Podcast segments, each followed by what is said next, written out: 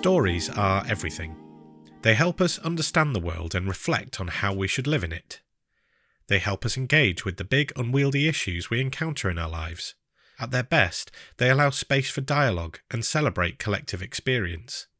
In this storytelling episode, we hear from Alan Lane of Slung Low Theatre Company. Alan shares their story of challenge, innovation, and change associated with their relocation to the oldest working men's club in Britain called the Holbeck in Leeds. Alan joins Impact's head of creative change, Dom Fitch. Well, it's really nice to chat to you. Thank you very much for making time for us today. My pleasure.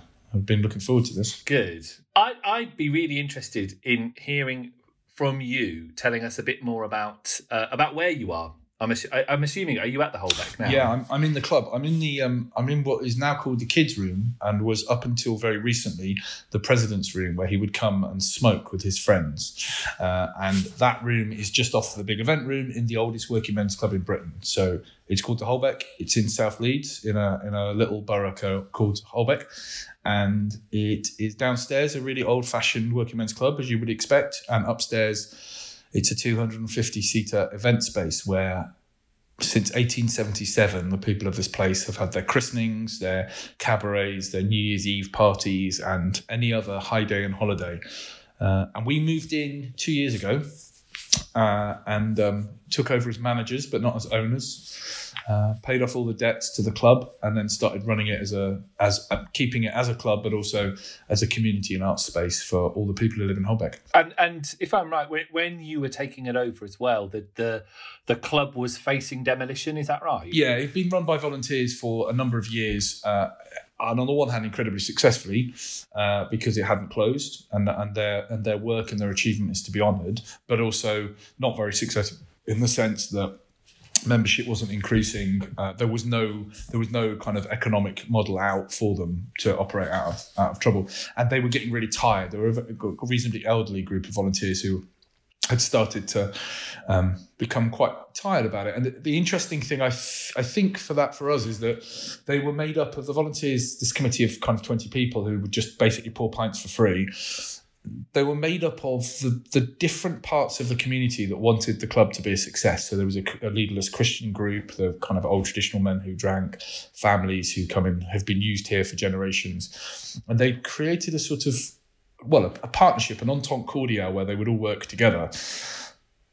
But that but that that was only a small part of the community that could use this place. And so when we came in, one of the tensions and one of the positives was like, we will be in service to you. So we will do all of that work. We will clean and we will pour and we will and we will pay a lot of money to keep the club going.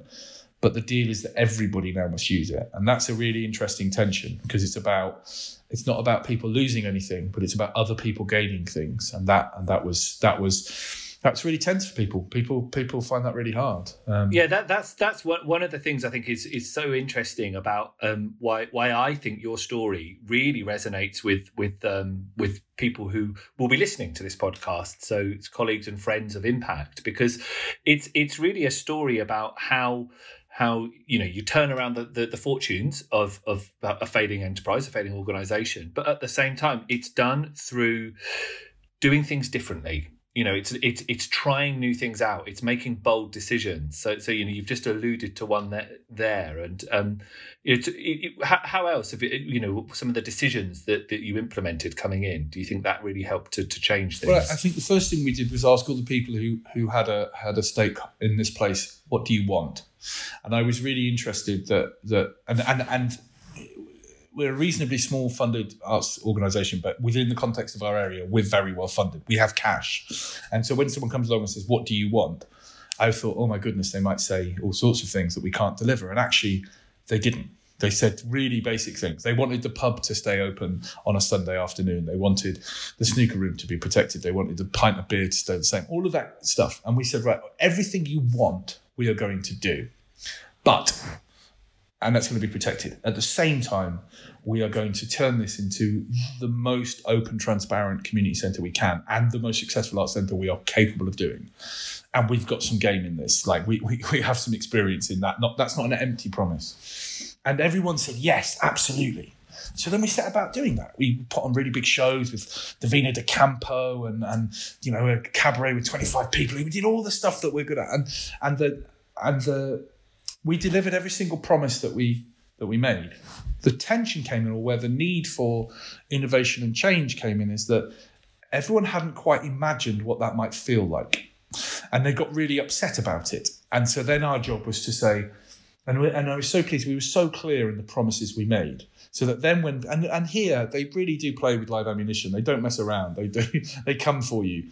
And we were able to say we have done every single include we, we've paid off tens of thousands of pounds worth of debt. We invested thousands of pounds in making the place better. We've done everything we've promised. And they and people will often say, Yes, but we didn't think it would look or feel like this. And we're like, ah, now that's now that's now that's difficult. And and we're very comfortable now in saying we can help you through that process, but you're going to have to get over that. So really simply, there are we live in a community with a lot of black and brown people. They were not they were not always made to feel very welcome. Our absolute cast iron steel threat was they will be made to feel welcome, or I will you know, or we will take it down. And and actually that's a really that's a really big thing for a community to do. I mean the biggest courage there is for that community to decide they want to come and use this space. Um, and then there and then there are people having to change really deep-seated behaviors and being really challenged by that.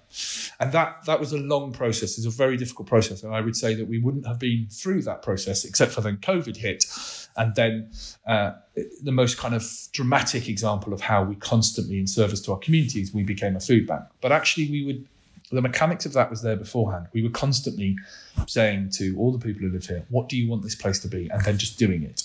And I think that in removing ourselves, or kind of the ego of that, because there's enough of our egos for us to do that, that that actually that that's where we ended up doing things that were really surprising uh, to us. We, we, put on a lot of kids' work outside, and we would just the simple act of saying, "Dom, what do you want this place to be?" I'd really like it if you had a clown show. Mm, okay, well, that's that's quite easy to achieve, and, and what that because then you would come and you would bring all your family, and you'd never been in the building before, and we were like, "Oh, that changes how we feel." Or mm. you know, we we did a lot of Ghanaian funerals and weddings, and you have 250 Ghanaian people upstairs. That that's a hell of a political statement. Mm. Of course, it isn't. It's just a simple, we were just fulfilling our promise, but that's a real radical change. Um, it all came from service. Mm.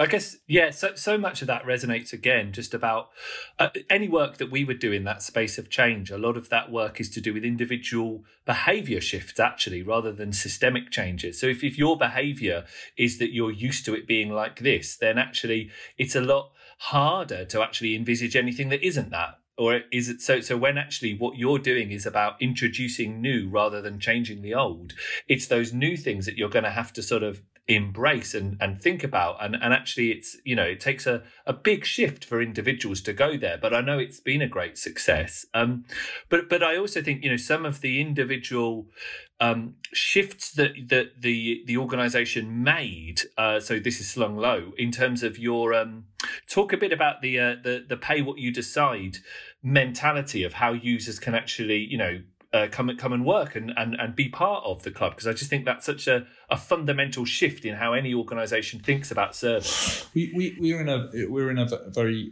challenging world where the people who live immediately around the club don't have the sort of money or necessarily the cultural experience to decide that what they want to do is spend ten pounds and go and see a piece of theatre. So for us, it, it, the innovation came out of practicality. If if our mission. We're, we're very values driven. We have this, this series of sort of very JFK style phrases that we like to say to keep ourselves going. And, and one of them was we're for the people of Holbeck. We are Holbeck Theatre. And and and another one is that we genuinely believe in excellence. We genuinely believe we're going to put a play on. It should be an amazing play that you could go and see in any theatre in this country. And those two sometimes in opposition because or they look like they are because you go, well, actually, if you go and see that play, that's worth £25 or £45. Well, firstly, the people around here don't have that money. Secondly, they don't even know they want to spend it on this because they don't they're not sure yet what it is. And thirdly, we're we're spot we're subsidised by the public purse. We still live in a country where we spend 500 million pounds of public money every year on the arts, and and we believe that that money and the money we get means that the people of Holbeck should have the best cultural life they possibly can, regardless of how much money they have. And so those things come together, in us going, well, if price is a barrier partly because of finances, but also because people don't even know they value this yet. You know, they don't they don't know it's worth it. So why would they spend it? Then we should remove that entirely. And if we're really for everybody, then like the NHS, like libraries, like the national parks, like the best parts of this country, we should be free at the point of use because we're already being paid for by the people from the Commonwealth. And so everything we do here, apart from the beer, obviously people always go with the beer, and you go, no, not the beer, but everything else is pay what you decide. Um, that means that the, the audience isn't a customer. They're, there's something else. They are engaging in a very complicated and often quite a frustrating set of choices people often get quite frustrated. You watch a play, and at the end of it, you're like, "Well, I don't know how much I should give," and I'm like, "Well, you decide. That's it's not pay what you can, it's not pay what you feel, it's pay what you decide." And they're like, "Well, I don't know how much this is worth," and I'm like, "Well, you decide," because you're watching the performer in front of you, so you're aware that that person has had to be here. They might have to stay. They might have to stay in a hotel. They would have to eat. They they're accompanied by a technician. That this thing probably had to be rehearsed. You're trying to think about, and then you're also uh, that's something we might do together as an audience. We might look at what a thing costs as, as a contribution to the worth. But then we're also thinking, I can't give any more than the money in my pocket. So if I've got five hundred pounds in my pocket and you've got five pounds in your pocket, and I give two hundred and you give five pounds, which of us valued that more? So all of a sudden, this this isn't an act of generosity. This becomes an act of politics. It becomes an act of citizenship. If you give everything you've got, you have valued that thing greatly. If I give a fifth of what I've got, but I have a lot more, I have not valued that thing as greatly. So when we look at value and worth, all those things are part of the uh, part of the conversation. It's incredibly annoying. Even I find it annoying. I'm like, I don't know what I meant to give, but actually, um, in understanding why we are here, why we spend this money in this community, why this club is here, that's part of the things that the the community have to go through to understand what the value of this thing is. It's not my job to tell them how much it's worth. It's their job to tell me how much it's worth. Mm. And and that that fundamental shift, I think, um, you know, that that's that's a new model in in one sense. You know, you're you're inviting people, as you say, to really think about value, to think about worth, and um, again, something which we which we encourage people that we work with at Impact to think about is is you know the the idea and the notion of their organization really is just a community of people in service of another community of people. When you fundamentally break anything down in an organization that's what it boils down to. That you're doing something which is in service of another group of people.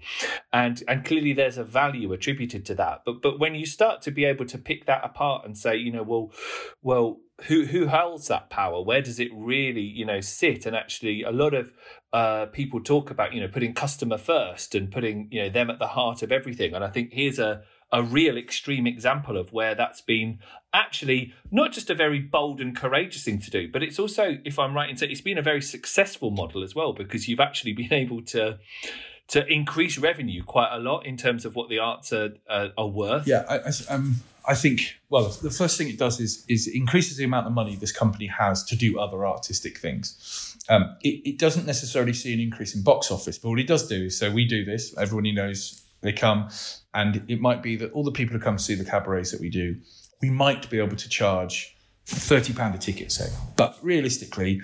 On the pay what you decide, it's eight pounds a head. So on the one hand, you're like, "Oh, you've lost money," and you're like, "Well, yeah, I mean, maybe." Um, except for then someone comes along and they do regularly and say, I love what you're doing so much, I'll give you three thousand pounds. Now they're only giving us three thousand pounds, and that and that and that person might be a private donor, or it might equally be a, a, a charity or, a, or, or, an NGO or a government. And the majority of our income is from that. Our majority of our income isn't from that immediate capitalist uh, customer base of I give you service, you give me money, but from a much wider conversation. So it has definitely increased the amount of money we get. It's also increased us as an organization. Our job is to provoke change. When we first did this eight years ago, and, and I, suppose, to clarify for people who don't work in the arts, is our job is to provoke change in the arts. We are we are a campaigning organisation. We believe that everyone should have access to the best possible culture in this country, and that isn't true, and that needs to change. And it's partly our job to help how that make that happen when we first did Pay What You Decide, people openly laughed at us. I mean, they were genuinely like, wait, wait, so you've just become a bunch of communists down there in South Leeds. And now I don't know a single organisation up to and including the National Theatre of England who doesn't at some point do a Pay What You Decide model. It isn't the answer to everything, and it, it and it it can do a lot for you, and it also is is not perfect, and it has problematic if you're if you're a if you're a uh, profit-driven organization, it is profoundly problematic. But it, it, it's become almost the norm now. In eight years, we've gone from something that was laughable and seen as almost childish and naive to something that is pretty much done. You always know when an idea is done so well as when it's done badly by people who don't understand it. You're like, oh, now we've made it. And I see so many organizations going, we're going to expand our audiences. We're, we're doing pay what you what you can afford. And you're like, oh, God. But you know that it's become part of the. Um, uh, part of the of the, the, the, furniture when they're getting it wrong, and and that has been really telling, and that gives me real confidence about the other changes we want to make in the industry. If mm. without without a massive amount of effort, by simply the act of doing and then telling the story back to the sector, quite honestly, not not by saying, "Oh, it solves all the problems." We've we've had a real impact, and that makes me emboldened for the other impacts we're going to have. Yeah, and and that again, such a such a great way in which you've articulated that, but that the the a wealth of difference between the kind of intent and then action and then the the the the ability to then retell action as a story back to back to an audience as a way in which you know often we find I guess again in in in organizations where impact would work it's sort of like well we've tried that and it won't work. Or and it's like well yeah that that's because of the context you were in and perhaps the people that were there you know that that these things need courage and they need resilience and they need people to start to push the dial a bit to shift and change the nature of how work happens because that's you know that's a really imperative thing. But um, I'd, I'd, like to pick up as well on on that term story again because I know it's something that's at the heart of stuff that you do, which is just about how how you can tell that story, how you can own that story, um, and and how you can involve, I guess,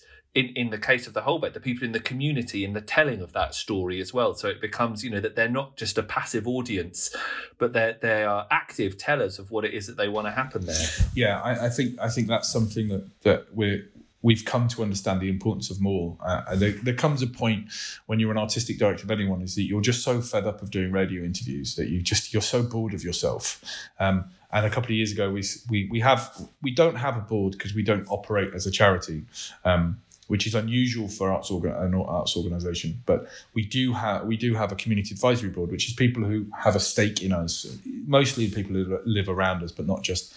And those people are all lay people. They're not people who work in the arts and they're not the great and the good but they're incredibly powerful within our organization. If they tell us to do something we will do it even up until the point where it might not be the most sensible idea in the world. We find a way to make it work uh, that we give them that authority and we started to say, well, it'd be much better if you could talk to the funders. It'd be much better if you could talk to the press. Me going on the radio and talking about how, I mean, notwithstanding that I'm talking to you, but this is a treat for me you know, you, you, going on and talking about how great we are is really not a very good look.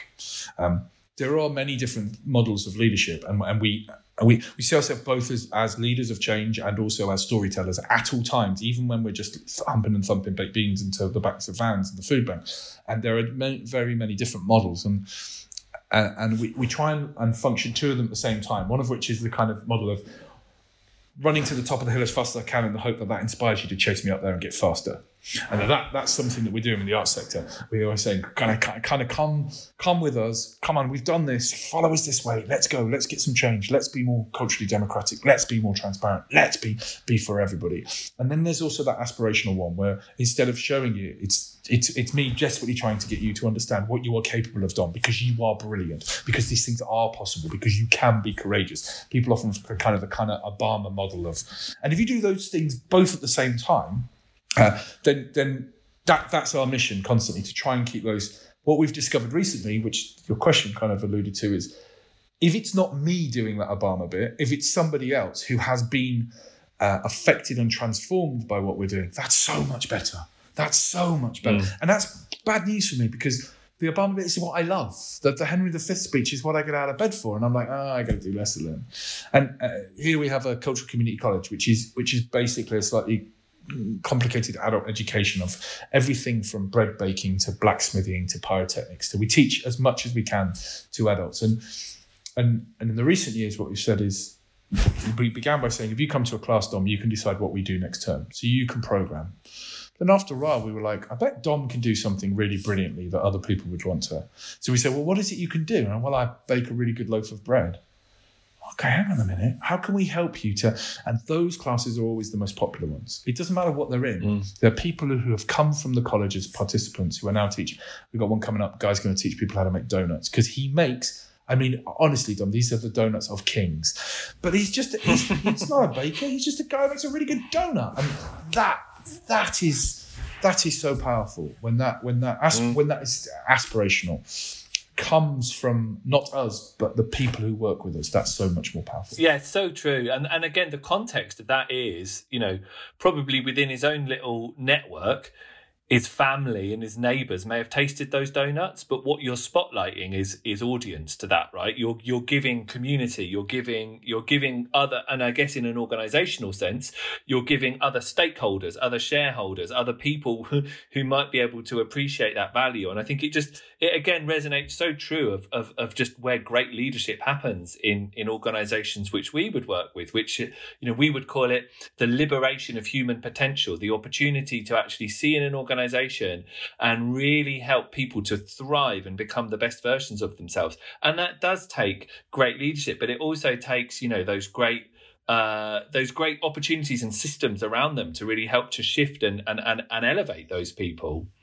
Thinking about, you know, the journey and the story that the Holbeck's been on, it's kind of, you know, you have saved it as it were a bit you know it does not to make it sound like the phoenix club but you know it has, has sort of like being able to elevate it and shift it and save it to this this great kind of institutional arts center. You've got touring artists coming you're becoming a, a hub of the community the adult college and then of course you know covid has hit. And and again what what i think the story of the organization your story of leadership has done is to again rethink the possible. So so it'd be great just to to hear you know you've alluded to it a bit but the the work you've currently been doing as the food bank there. So we, we shut a few days early on the, on the nearly a year ago, the first COVID lockdown. We we our members here on a Sunday, the kind of pub members are are very elderly, and all of them have COPD, I think, or some form of some like the idea of opening was just too, so we shut early, and that made us actually very unpopular, and that's quite important, I think, because we've made a lot of um, very difficult decisions in the last year that's made us very popular. But I, but I, I kind of always drag people back to it's the difficult, it's the honest and kind of transparent nature of it, not the not we we. We, uh, we were we weren't treated as very heroic when we shot the club uh, in that first that first one, and then the and then we we decided that we wouldn't go home. Obviously, uh, we were funded in a way that we didn't need to stay open to keep getting paid, but it felt dishonest or, or, or something negative to go home and hide. So we put a, a letter through the 200 nearest people who lived to the club saying, We're still here. We've got a van. We've got some money. If you need help, let us know. Don't be scared. And then, and that went, that was fine. We were doing like little odd jobs for people and doing picking up shopping and walking dogs. And then the council rang and said, We've heard what you're doing. That's great. Could you do it for the whole ward? And and uh, I said, yeah, of course. How hard can that be? And that and that began uh, nearly a year of of basically for a long time. If you rang the city council and said, I've got a problem because of COVID, because you've got a shield, you've got any money or food, or your dog needs walking, or you've lost your prescription, that if you lived in the seven and a half thousand households immediately around the club, came straight to us and we would we had an amazing team of volunteers we were given and we would just service that as time went on what became clear is that stuff's important and needed doing but it wasn't it wasn't Uh, all we could do and it also wasn't needed. We live in an area of incredible food poverty. Now it's true in holbeck that most people aren't going to die tomorrow because they haven't eaten anything for a week. That's true.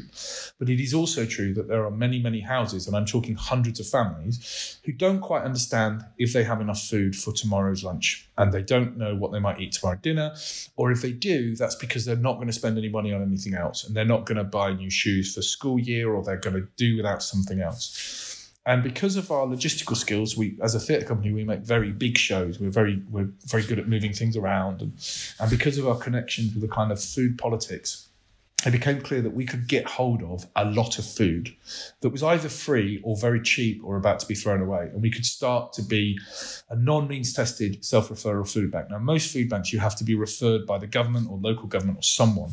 And we're not unique, but we were rare in saying, if you need food, come to us, ask us for it, and we will give it to you. So last year, in 10 months, we did 8,188 food referrals. So these, these are boxes with about eight bags in. There's fresh fruit and veg and milk and bread. Um, and this year, we, we carry on doing that. We're doing about 200 a week at the minute. I think it will tick up as, as this lockdown Um, and that that proved to be unbelievably uh, uh, just comforting to some people. It also completely transformed our relationship with our local community. So even though we've been here for ten years and in the club for two years, there was plenty of people who'd never heard of us, and, and all of a sudden there's a whole new group of people, especially to the children. If you go to our local primary schools and say who are slung low, they'll say, "Oh, you were the guys that put the play on, or you were the guys that made that book," or but most of them will say you're the guys that deliver our food, and um, for a theatre company, that's an unbelievable thing to have happened. It has completely changed who we are and how people see us. Um, it's unbelievably difficult. It's a lot of work. It's cost a lot of money, but it's been worth yeah. it. It's. I mean, it's amazing. Uh, but but it's also, it's it's an unbelievable shift that that that um, actually a lot more people could have made, right? And and I think it's it's sort of like it's it's looking at the resources you had around you, i.e., trucks, i.e., a venue, i.e., the ability to mobilize, like you were talking about, and saying, well, how else can we be useful at this time? And I know you've got some of those core values which you uphold, but I think it's that, you know, opportunity to see how you can still be of value, still add use, be be helpful to these, you know, community that that's really brilliant. Yeah, absolutely. I mean, two, two of our values are be useful and be kind, and, and the idea that we were going to go home and do nothing for 10 months um, I think also, I, I, mean, one of the things has always been is that artists are incredibly durable and inventive people. And for us, this is storytelling. The, st- the story we're telling last year is if you are in Holbeck and Beeston, you will not go hungry. Now, what an amazing and, and, the easiest way to tell that story, Dom, is just to make it true. It's just, it's just so much easier than than the propaganda needed. It was just easier just to say, well, here's a phone number, and you ring it, and we bring you food. It's just, it is as simple as that. Uh, and our funders immediately got it and went absolutely crack on. And I was really disappointed that, that more broadly, there were some amazing examples of people being inventive last year in the art sector, but there was many, many more where um, where there was an opportunity to be to be imaginative. And actually, that I think that's the failing that I, I I I think really should cut us as a sector is that our job is to be imaginative, and in that moment we weren't.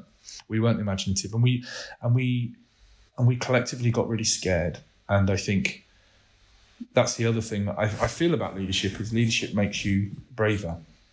Um, that might be fake bravery sometimes, but that's okay because, like everything else, smile for the first hour of the day, you're going to have a good day. The trick is just keeping the smile on your face for the first 60 minutes. And last year, having these this responsibility, having these acts of leadership that we had to perform in our community, made us braver. It made us it made us kinder. It made us it made us we were we stayed open every single day last year and we were able to do so much for people, mm. and that was, it was worth every every effort, every ounce of effort. And, and, it was also, I think, you know, I think obviously the food, but it was more than that. It was the reliability. It was the the the connection, right? It was probably conversations with some people that were were lonely and, and hadn't actually spoken to another person. And and and then again, it was also you you, you mentioned the the response of inventiveness and creation as well. It was the the community art project as well that, that you managed to do, which again I just think is a a brilliant story of of you know really simple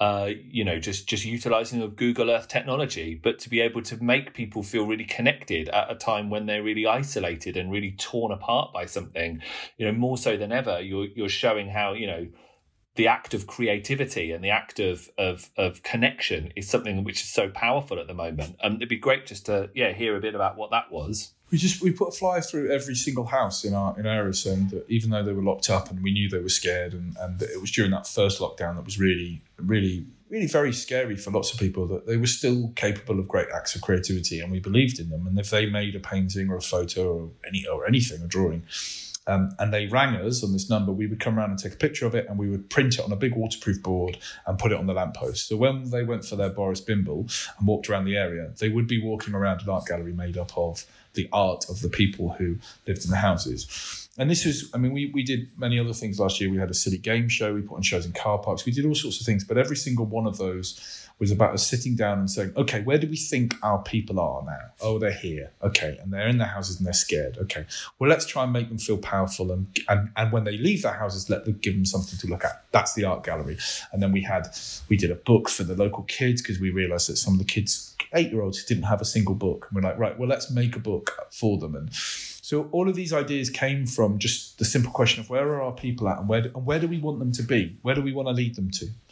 um, and that and that was incredibly uh, empowering, not just for us, but but but the art done was amazing. I mean, it was genuinely all this art that was made by people who who aren't who don't consider themselves to be artists was of a standard that you know we've had it printed and, and lay it all around the club now because we can't quite it's amazing how how brilliant it is. Um, and people loved it and they came out into the streets. And again people who'd never had any anything to do with it. So from a, a an entirely sort of corporate organizational point of view people who'd never had anything to do with us now felt like we had made them braver and and feel powerful. Again that's so much to do with the um the context in which that that is framed. You know it's not just that it's a painting of a flower.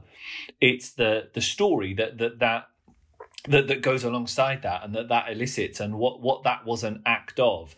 And i think so much um uh, again if if if the work we do and how this resonates for me is you know that that that goes back to oftentimes people focus just on whatever that flower is. You know, they focus on the thing rather than the context of why it's important and the story and the building around that. And often it's, you know, a model of leadership which is just, you know, a command and control, do this well why? You know tell me a bit more about the context the story. What you know and, and and you know help me understand why you know in this instance that that painting of a flower resonates as well because it's connected with so many more people because it's an act of you know bringing us all together. All of, all of that which is often missed out in the in the retelling of of stories. Last year was horrible for so many people and i think one of the things became really clear to me is the reason why it's so horrible is we as a nation were incapable of creating a story in which we could all be heroic and we need stories in which we can all be heroic. Not not the heroism of, of Jason the Argonauts or, or Iron Man, but just the simple heroism of of we are we are pulling together to do this. The simple story that says stay at home, Dom, because if you do, you're helping Jimmy over there who's 104 live. But we just we fail to connect that up. Exactly as you say, the context. We we we failed to tell the story as a nation to ourselves in the way that and the, the, annoying thing is one of the things that britain is brilliant at is telling that story. Dunkirk the blitz we're amazing about telling about it in the past. The nhs london 2012 there are moments when all those volunteers who came down and ran the olympics there are moments when we say look this group of people are doing something that has a has a, a benefit for the common the the common endeavor, the, the nation.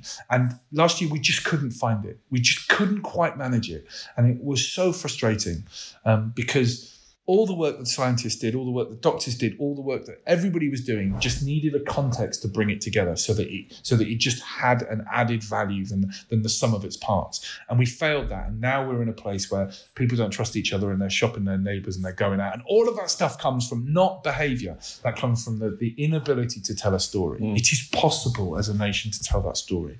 And we have failed. And and that that when we look back will be the great failure of our time, is that we just stopped doing that. We need that. Otherwise, we just become a bunch of individuals um, looking after ourselves and our families, and no good comes from that. Mm. Oh, it's a bit much that, wasn't it? Oh, I've got all Marxist and ranty. this is this is for this is for Impact International, not the Communist Worker, Alan. Yeah, yeah. No, no, it's, it's, all good stuff. Don't worry. It would be good to talk a bit more about the immediate team that you know that that, that make up the, the organisation. You mentioned some of those core values you've got, but I know some of the other ones are around actually individuals being able to sort of, um, you know, lead and do what it is that they want. Um, how, how does that sort of show up? Yeah, there's there's six of us in the team. So Slung Low is made up of six people: uh, Matt, two Ruths, a Joanna, and a Sally, and myself. Uh, there is the aspiration that we are a group of equals, and I think that I think that is true right up until the fact that. I will always take responsibility. In, in our day job, we do, we take a lot of risk. We make big shows, things on fire, people jumping off stuff. Normally a helicopter or two. So there is just the practicality that some at some point someone has to legally sign something. But up until that point, we try really hard. We all get paid the same. So everybody at Slung Low is on a buyout contract of the average wage of the nation, or what was a couple of years ago. It's 28 grand and in that sense, I'm constantly trying to create an environment in which people are empowered. And some of that is about challenge. So we do a lot of adventure training, and we do a lot of some of that is about just understanding that education, full stop, is important. So there is a training budget that people can do anything they want. They learn to do all sorts of stuff that have got nothing to do with what we're doing, um, and and that works. I think the thing that, that we've all, I've also come to understand is that some people don't want to be in charge, and that that's okay. that that that, that if it's a genuine group of equals, then people don't all. So, for example, I would talk to you. There might be one or two members of the team who, if I wasn't available, I say, go talk to Dom, you'll have a good time. And they would, but anyone would be empowered to, but some people just choose not to. Hmm. And that, that we've slowly, surely come to, to, to realize that everybody is slightly different. And that's good because I think for a long time I was like, no, everybody needs to. No, you need to go on the telly. And there's some members of the team like, I would rather chop my leg off than do this, please. And coming to understand that that doesn't make them less valuable or less powerful, but it does make them different. Um, if we are going to decide to do something like a food bank, then I sit down and I will, of course, I'm say this is the context. This is what I think we should do. These are the moral reasons why I think we should do it. Who's with me? And we live in a world where they do sometimes go no, and I go great. Bring bring me to where you are then. Get me get me there so I can be I can be on your side of this argument. And that's real. It's not real all the time. Sometimes you know like sometimes we just have to go and empty a van full of stuff and there is a bit of transactional leadership of just like come on everybody let's go. but um but but uh, but as much as possible it is it everyone is empowered to lead the team. I think what we get with that is we get a reasonably kind of contemporary organization in the arts. The arts is very traditional. Its its its models are have been around for more than hundred years, and so, for for example, everyone in this company gets to decide whatever their job title is. And can change it whenever they want as well. And I'm waiting for the day done when someone really goes to town and is like, I am Grand Dragon Trainer. Uh, but they don't. They pick kind of ordinary things. Um, but but trying to get people to really feel powerful is what I'm about. Alongside that, I do. I, I there is real rigor.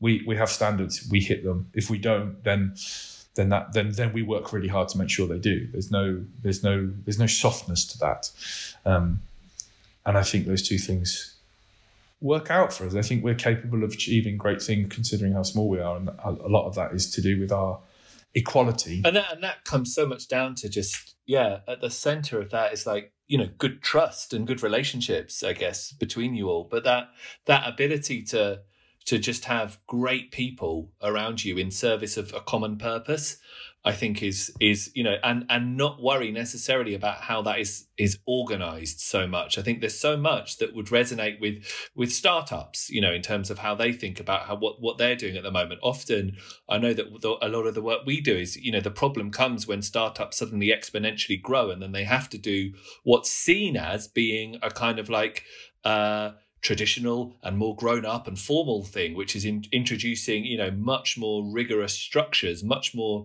you know complicated bureaucratic systems that are in place. But but again to hark back to stuff that you've spoken so brilliantly about that's just a story. That's just a thing that's been invented. When you run an organization you have to have in place all of these things because that's how it says it runs on the tin I've got one more question. Is that all right? Yeah, he's with me. Well, I, I just thought it'd be really good to hear a bit about. I mean, so much that you've talked to has, um, for me, about. It is a story of great courage, great creativity, but it's also great. It must be about great resilience as well. There must have been times where you've just gone, "What am I doing?" or or or the the real hard days or finding the kind of grit to keep going. Um it'd be great just to to, to hear you sort of reference that a bit. Yeah I, I think that it's very easy to do the right thing in retrospect because it's so obvious. I, I i watched dunkirk over christmas. I don't know whether you've seen that film but everybody knows the story of dunkirk. Mm. and it's so obvious now isn't it to think well of course i would do that. But actually those boats that went out the navy was saying don't you dare. Turn back they were saying, no, you can't do that. They they just decided that's what was necessary. And as they were doing it, yes, there's the, you know, you're worried you're going to get blown up and all that other stuff. But there's also just that point, I think, I find this the hardest point where you go, have I just become an egotistical maniac? Like we're a theatre company and we decided that we're going to run a non-means tested self-referral food bank. Before I even knew what non-means tested and self-referral, we just said everybody who wants food is going to get it. Let's do that and we'll work out the rest later. And all these other people who work in social care, who run the social care for the council, are saying, you can't do that. And I'm like, why? And they're saying, because that's not how it works. Because you'll have loads of crack addicts uh, at your door. Because if people can just get food for free, why would they go to work? And I'm thinking, I don't believe any of those things. They all sound nonsense to me. I'm going to keep giving away this free food. Uh, or we are. We would sit around and, and we would all go, have we just gone a bit mad? Are we just, do we think we're like, have we gone egotistical? That's the tough part. Because because you go, no, no, no, we're not. No, we're right. We're fine. We're fine. And the next day, someone comes in and you're full of that thing. You're full of that certainty. And then you behave in a certain way and you go, oh, no, hang on a minute. I've gone too far there. And that con- that's the bit. The actual grind of getting up day after day after day is you, you just find that within yourself. You just, you go, I made, I made a promise, Dom. We made a promise. It, if I say something out loud, especially if I say it on social media, we are going to do it. And it drives them mad downstairs. Like, no, no, no. I said we were going to make a book and give it to everyone, every child in Holbeck and Beeston. They were like, no, don't. Oh, God, it's going to cost us now. I was like, that's why I said it. Let's do this. Because if I made a promise, I'm going to see it through to the end no matter what. The bit that I think in, in terms of resilience is being absolutely certain that when you demand change in the world, you're right. And I think I've never found a solution to that. I think, you know, I, I look in, I think we, we really, really rigorous here. We go at it until we're absolutely certain. And then when we're absolutely certain, we turn that rigor to the world and everybody gets out our way. Uh, and, and that, that, I'm so lucky to be within a team that when we finally go, yeah, are we sure? Are we sure we've done this? Yeah, we've argued about this. Is everyone on the, yeah, then let's go. And we pit all the thrusters. And that certainty in the gang is is the only thing that keeps me going because I think in resilience terms that's the bit I find hardest. Not the oh my god I've got to tip this van in the rain or this is day three hundred or I've got to go and talk to that smack addict again and he's going to shout at me. It's the bit where I go, am I right? Because if I'm wrong, I'm just unbearable, and Mm. that's the only courage I need. The rest of it is just is is is being too, is being too embarrassed to not keep your promise. that's you know that's the bit that I find really hard. Hey, it would be it would be remiss of me not to ask: Is there is there a is there a promise you're going to make now on this social platform? On this social, platform, I, I, I don't know what what should we what should we do together? What should we do? yeah, no. be good, isn't it?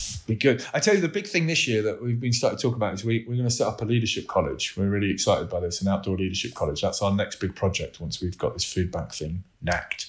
And um, as soon as that's, uh, we, we run on wood, we manage 16 acres of wood. And as soon as that's that's up and running, I'd love you guys to come up and have a look and uh, and uh, tell us what you think. That'd be amazing. I think a collective endeavour. Yes, coming to visit your forest would, would be wonderful. I think we should also, um, yeah, let's dream on and think of something up. I'm sure it would be brilliant. Um, but um, any final final thoughts that you'd like to, to leave us with, Alex? It's been a real delight to to be in conversation with you today. Yeah, no, I've had an awful lot of. I, lo- I love doing these things. I, I, you always learn so much more about yourself, don't you? I kind of hadn't quite realised how uh, how much that moral resilience is the thing that really, really, uh, really troubles me more than anything else. It's easy getting out of bed every day and going to work. It's making sure you you're right is the hard bit. I think. Well, look, on that on that final thought, thanks so much for joining us, Al. And you, thanks for having me, mate. Okay, be well, my friend. Thank you so much.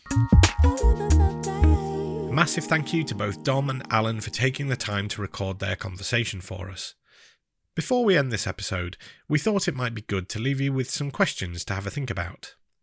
What is the story of your organisation?